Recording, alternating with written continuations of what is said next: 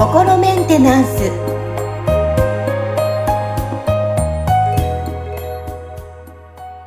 はい皆さんこんにちは心メンテナンス本日もアシスタント三上恵と気候ヒーラーの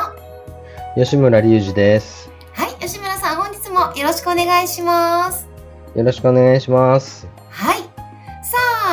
配信日5月えー16日ということでまあ、はい。新学期とか始まって、えー新年入社された方のも約1ヶ月ちょっとかな過ぎて、えーいろいろ馴染んできたと思いますが、さあ、うん吉村さん、5月といえば、最近ちょっとニュースでもよく耳にするんですが、5月病。うん。ってよく聞くと思うんですけど、まあ、はい。今ちょっと5月病って調べたら、はい。社会人の就職や部署移動、えー学生の入学やクラス替えなど、新たな環境での生活が始まって1ヶ月に、こうね、心身に現れる、ね、疲れだったりとか、ちょっとね、うつみたいな症状っていうふうに出てるんですけど、はいはい。さあ、この5月病って、これでも最近からですかね？む昔からありましたっけ？僕はなんか随分昔から一応言葉としては聞いたことがありますけどね。あ、そうなんですね。私がじゃあちょっと実際に感じてなかっただけですね。5月病に縁がないこう人生を送られてきた、人生を送ってきたのかな最近ちょっと、あれ、5月病ってよく聞くなって、こう、自分の中にあったんですけど、あ昔からあったんですね。多分昔からあったと思います。僕もあんまりそのなんか縁がない感じだったんで、うんなんかへえ、そんなのあるんだぐらいな感じではい。思ってましたけど、うんあ、の、何しろね、そういう、あの、僕15歳からアメリカに行っちゃったんで、その、そもそもなんか、そうするとその、その時点から、その、こう、4月で切り替わるみたいなサイクルじゃなくなっちゃってるんで、そうですね。アメリカ8月とかでしたっけ？新学期始まるのは8月の下旬か、遅いとこだと9月からとかうんですよね。違いますもんね。はい。に5月病っていうのは日本だけになるんですかね？その部署移動とか新学期が原因っていうことで言えば、なんかそういう、その日本とかその同じ、日本と同じしその4月始まりのシステムのところの話ってことなんじゃないですかね。うーん、なるほど。でもなんかちょっと5月病って聞いて、それ以外の、例えばまあ何月からスタートしたとしても、こううん1ヶ月あたりからこういった症状っていうのは出やすくなるってことなんですかね。ねえ、なんかまあ、だからそこの、その、ネットのね、記事でこう説明されてる、あの、通りのことだとしたら、その、なんかその、うんまあ、新しい生活が始まって、ちょっとしてから調子悪くなるみたいなことっていう定義だったらそういうことなんじゃないかと思うんですけどね。うー。うんん。なるですね。はっていうい。ことは、まあ人間は私たちは新しい環境には、まあ人によると思うんですけど、うん。あまりこう強くないというか、ああ、まあ、それもちろん人によってだとは思うんですけど、んあの、環境が変わるっていうことは、その、そこにこう適応しなきゃいけないわけじゃないですか。はい。だから、いつものルーティーン通りの、こう、ことができなくなっちゃうっていうことがストレスになるっていう可能性はありますよね。その、決まっったルーティーンに沿ってこう、生きてることが楽ですっていう人の場合、そのルーティーンが変わるっていうことは結構その負荷がかかることなんじゃないかなと思うんですよ。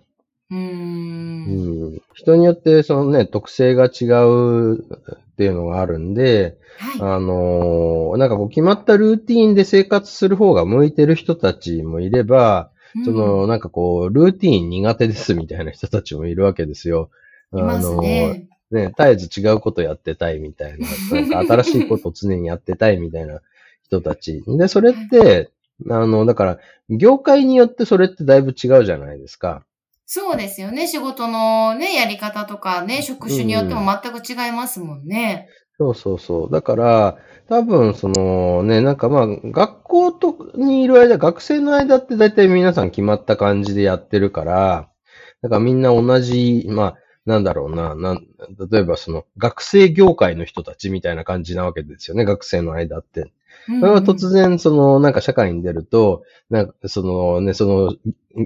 どの業界に行くのか、どういう職に就くのかで、だいぶその、なんかこう、ね、ルーティーンも違うし、その一年間の間でどう、どういう、いつぐらいが忙しくなるのか、ね、あの、繁忙期なのか、なんとかっていうのが変わってきちゃうわけですよね。うんで、あとはその、ね、この一週間の間のいつぐらいが、なんか忙しいのかとかっていうのも、だいぶ変わってきますよね。だから、その、なんかまあ5月病ってなん、なんだろうな、そこをじゃあ一一緒くたになんか一般論としてボーンって言ってると思うんで、その一人一人のケースってなんか必ずしも同じってことはないと思うんですけど、ただまあ新しいその環境になったことで調子悪くなるっていうのが、こと、そういう人がまあなんか増える時期だとしたら、まあ多分そういうこう、新しい環境に適応するのが苦手みたいな人たちなのか、あとはそのね、結構それもまた、こう、ブロックで、その、こう、ブロックがあるせいで、柔軟性が失われちゃってる人たちっていうのもいるわけですよ。ブロックっていうのは基本的にはそのパターンを形成するものなんで、そうすると、そのね、あの、こう決まったパターンの中で生きてれば、まあ問題はないんだけど、このパターンが崩れた時に、そのて対応とか適用が難しいっていうことが起きるんですよね。ブロックが、あの、すごい多くなっちゃってると。なので、まあ、それ、それが原因、あの、そういうケースだとしたら、まあ、クリアリングすることで、その柔軟性を取り戻せば、その多少なんかいつもと違うルーティーンが入ってきてもすぐになんか適用したりとかね、その、こうルーティーン自体を調整していくみたいなこともしやすくなるんじゃないかなと思いますね。うん、なるほどですね。じゃあ、その、まあ、原因としてはブロックもあり得たりとか、そのルーティンで毎回こう違うからっていうところで、そういった、まあ、症状というか、現れる方が多いということですね。そうですね。だからと、うんまあ、もちろんだから人によってっていう話にはなっちゃうと思うんで、その、それこそ僕とか三上さんみたいな、あんまりその、ね、5月病ってなんか、あそういうのもあるのみたいな、縁がないな、みたいなね。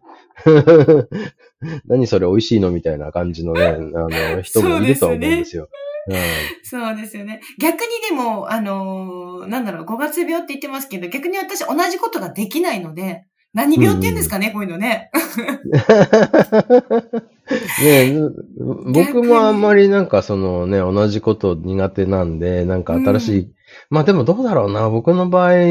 またね、なんかこう、ちょっとこう、ルーティンが出来上がってるところで、なんか新しいこと、な急にルーティン変えなきゃいけないってなると、それはそれでなんかこうね、あの、適用するのが、こう、ところで、ちょっとストレス感じるっていうのは僕はあるはありますよね。あーあ、私も同じでした。ごめんなさい。あの、内容はしっかりこう、固まったものもありつつ、これに満足できないので、プラスプラスでどんどん増えていくっていう感じですね。そうですね。だからなんかこう、お大きな流れではだんだんだんだん変わっていくんですけど、でもなんか日々のこうね、なんかいつもこのやり方でやってるっていうのが変わると、ちょっとなんかうってなって、なんか忘れ物しちゃったりとか、はいはい。あの、多いんで、なんか結構なんか全部何でも、あのーまあ、僕の場合はそのね、あの、スマホのあのカレンダーアプリに何でも実はメモして、それあのーその、なんかカレンダーに沿って生きてるみたいな感じのところがあるんで、まあね、そこがだからどうなんでしょうね。そういうこう、僕あんまりそのサラリーマンとかやったことがないから、あその、ーなんかこう、会社勤めされてる方たちがね、なんかどういう風な、その、サイクルとかルーティーンで生活されてるのかってあんまりわからないんですけど、うん。そのね、あの、まあ結局僕の場合は、まあ個人事業主から一人社長みたいな感じで今仕事してるから、まあ言ってみたら日々、どういうその仕事が入ってくるのかとかも何にもわからないところで来たものに対して、なんかこう、できるものだったら受けるし、できなかったらお断りするし、みたいな感じでやってるんですよね。だから、もう本当になんかそのスケジュールが空いてれば入れるし、空いてなかったら、あ、すいません、ちょっとそこダメなんで、他の日どうですか？みたいな、こう、ことをやってる、やって、日々こう、生活してるんですよね。うん、からまあ、あんまりその、なんだろうな、そういう5月になったからどうかとか、その、まあ、あの、例えば、そういう会社の場合ね、あの、なんかこう、機種みたいのがあってね、であの、いつ決算があって、はいはいでこう始まるかとか、それもだから、そういう、そ、そこがすごい、こう、重要な、あのーなんていうのかな、こう、その人にとってすごくそれが重要っていうポストについてる人もいれば、うんまあそうでもない人もいるわけですよね。だから、例えば、まあ僕があの、税務お願いしてる税税理士の先生からしたら、多分そのね、僕の会社ってあの、あの、4月決算で5月が、あのね、あの、機種なんで、そうするとその、ね、まあこのサイクルで全部考えてると思うんですよ。で、だけど、まあ僕はあんまりそういう風に捉えてなくて、その、この、ね、あの、この木はなんかこのぐらいのなんか売り上げを目標にしてとか、全然実はそういうの考えてないんですよね。だからそれって、あの、ただ来た仕事をやってるだけで、たまたまその会社始まったのが5月からだから、なんか、それ税務上のね、こととして、なんか、その、税理士さんと話すときにはなんかね、こういろいろとそれに合わせて、あの、話をしてるんですけど、僕の中では全く実感がなくて、うんなんか、まあよくわかんないから、なんかね、とりあえず、あの、い 税金いくら払うのか計算して教えてくださいみたいな。そう全然なんか言われた通りにやってるだけみたいな感じのところもなんか、なきにしもあらずなんですよね。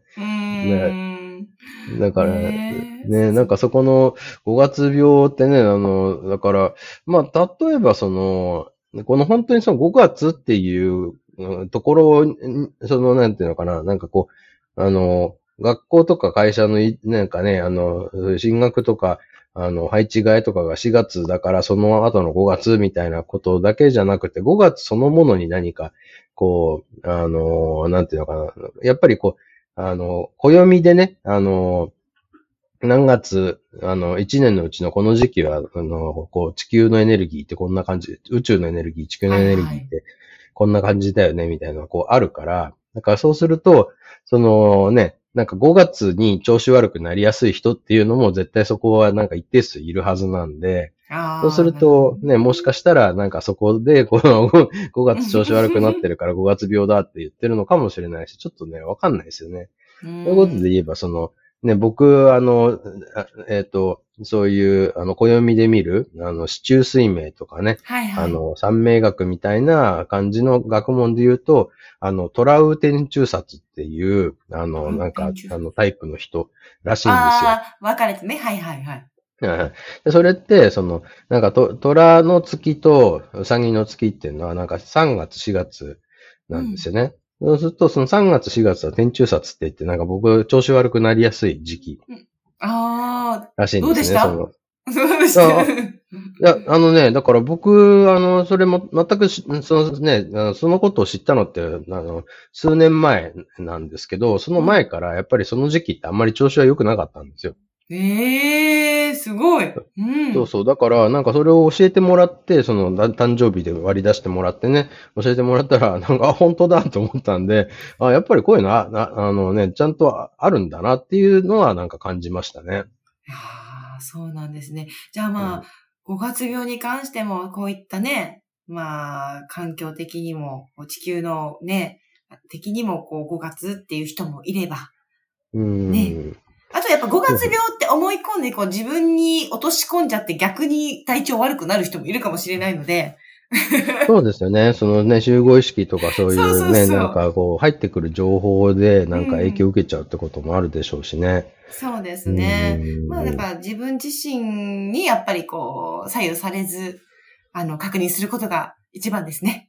多分。そうですね。だから自分、やっぱり自分のその体調とか、その気持ちのね、状態っていうのとやよく向き合って、その、うん。で、で調子悪そうだったら無理しないみたいなね。そうそうですね。うん。で、あんまりひどかったらなんかブロックが発動してる可能性があるから、はい。クリアリングした方がいいかもねっていう話だと思うんですけど、うんでもやっぱりその、それだけじゃなくてね、なんかこの宇宙のリズムみたいなのもあるから、それに対してその、こうご自身がどういう反応をするのかっていうところは、やっぱりどうしてもね、その方の持ってるエネルギーと、そのなんか、そのね、例えば季節とかでもね、なんかそのどの季節は調子いいけど、どの季節はなんか悪くなりやすいみたいなのだって、あの、ひ人によって違うじゃないですか。そうですようね。ん。うん。なので、まあ今、五月病って世間的にはニュースとかにも取り上げられてますけども、一旦自分自身で皆さん向き合っていただいて、これからね、ねはい、えー、楽しんでいただきたいと思います。はい。はい。ということで、今日は五月病を取り上げました。はい。はい、吉村さん、本日もありがとうございました。ありがとうございました。